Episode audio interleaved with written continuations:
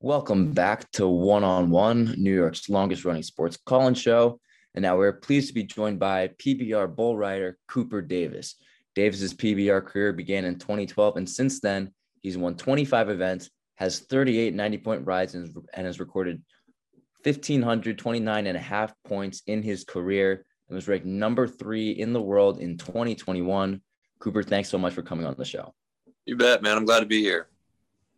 So I'm going to start this off with the pretty straightforward question. I'm curious as to where your passion for bull riding came from, and when did you know exactly that you wanted to do this professionally?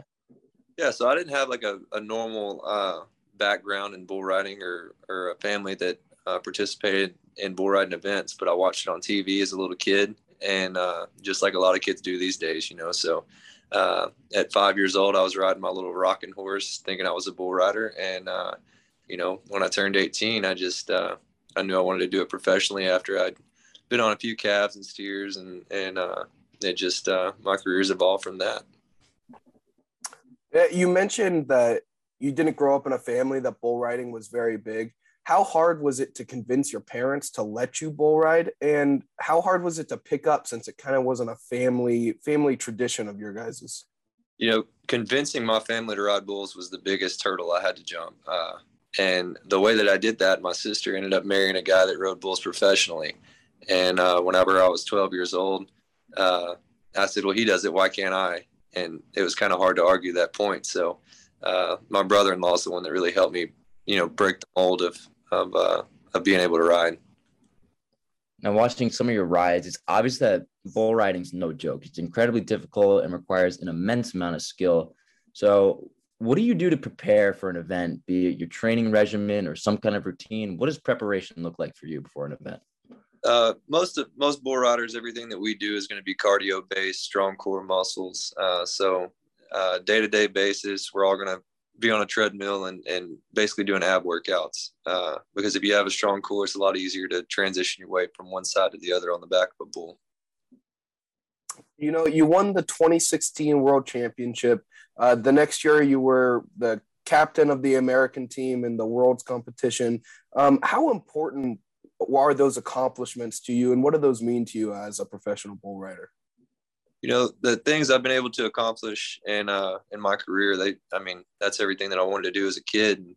Uh, I guess one of the downfalls that, that I see as the downfalls, I did it so early in my career, so I'd always expected that to uh, the next year to be better and better. And you know, the the first few years, that's I accomplished everything that I ever wanted to do. So I'm still looking for that next big thing, I guess.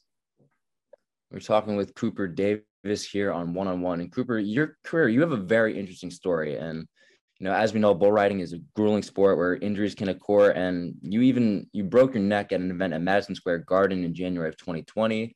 And you know, many thought your career could have been over, but sure enough, you were able to ride again by August of that year.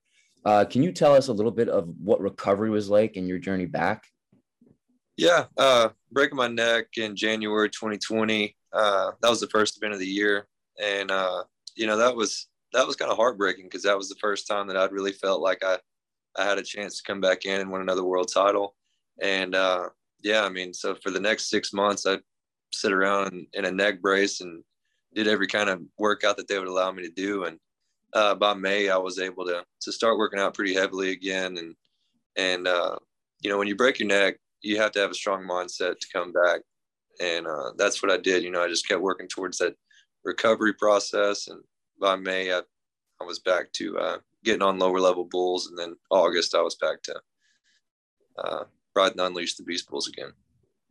Yeah, so you just kind of talked about um, the difference in bulls, and sorry for maybe being a bit naive here with bull riding, but uh, can you explain a little bit to people who don't know how drawing the bulls works and how you actually score points in PBR?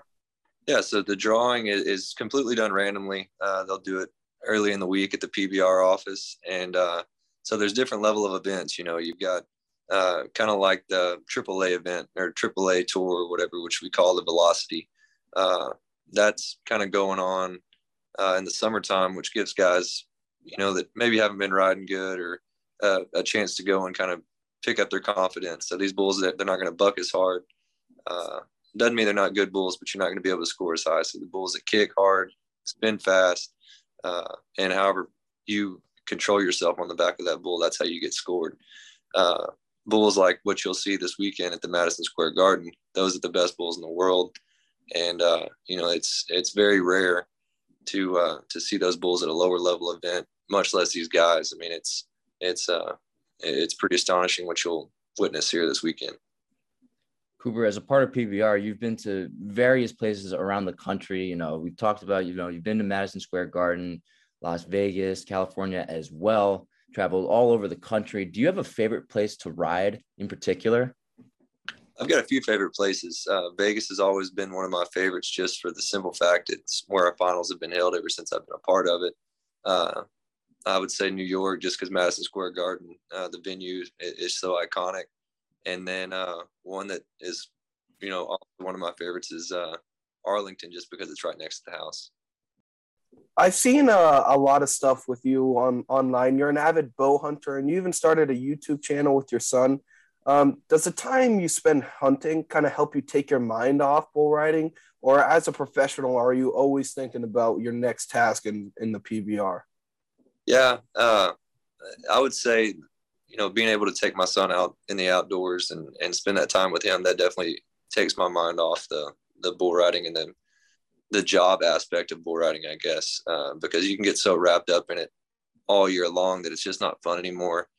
And uh, that's, that's why I started doing it, you know, because I took it so much as a job, it wasn't fun anymore there for a few years. And, and being able to take those, those couple months off, it really rejuvenates you and, and makes you love it, you know, again talking with Cooper Davis here on one on one. And, you know, I mentioned in my last question the traveling that bull riders do, but with the travel, it's a lot of time away from home and there's a lot of sacrifices that have to be made. So, do you see the immense amount of travel as a huge sacrifice that you have to make, or do you feel it's just part of the job? It is a sacrifice, and it's especially if you have a family. You know, whenever you're young and you just want to go and have fun. I mean, yeah, I mean that's that's what everybody dreams of doing. But whenever I've got a little boy at home and he's got a basketball game that I have to miss, I mean that that does suck. And uh, I mean, but it's part of the job. It's knew what I knew what I was signing up for, and they get to travel with me a lot too, and they've got to see a lot of uh, a lot of cool things because of the PBR.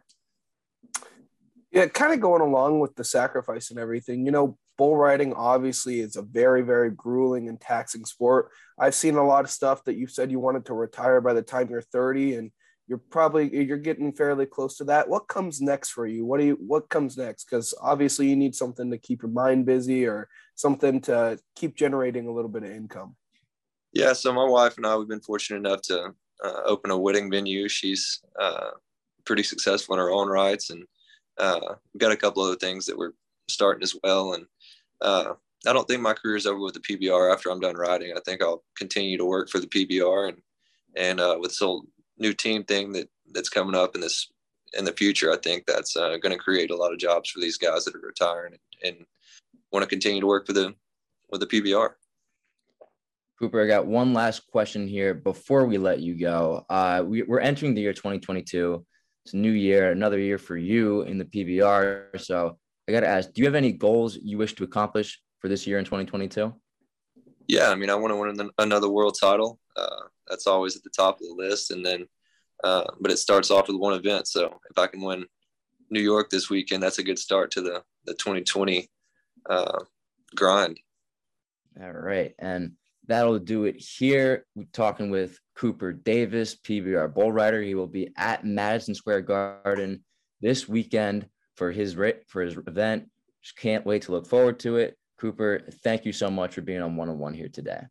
Yes, sir. Thank you guys for having me. And uh, everybody that's listening, come out to the PBR Monster Energy Buck Off at the Garden uh, by presented by Ariat. Uh, it's January 7th at 745 and January 8th at 645. So thanks, thanks for uh, having me.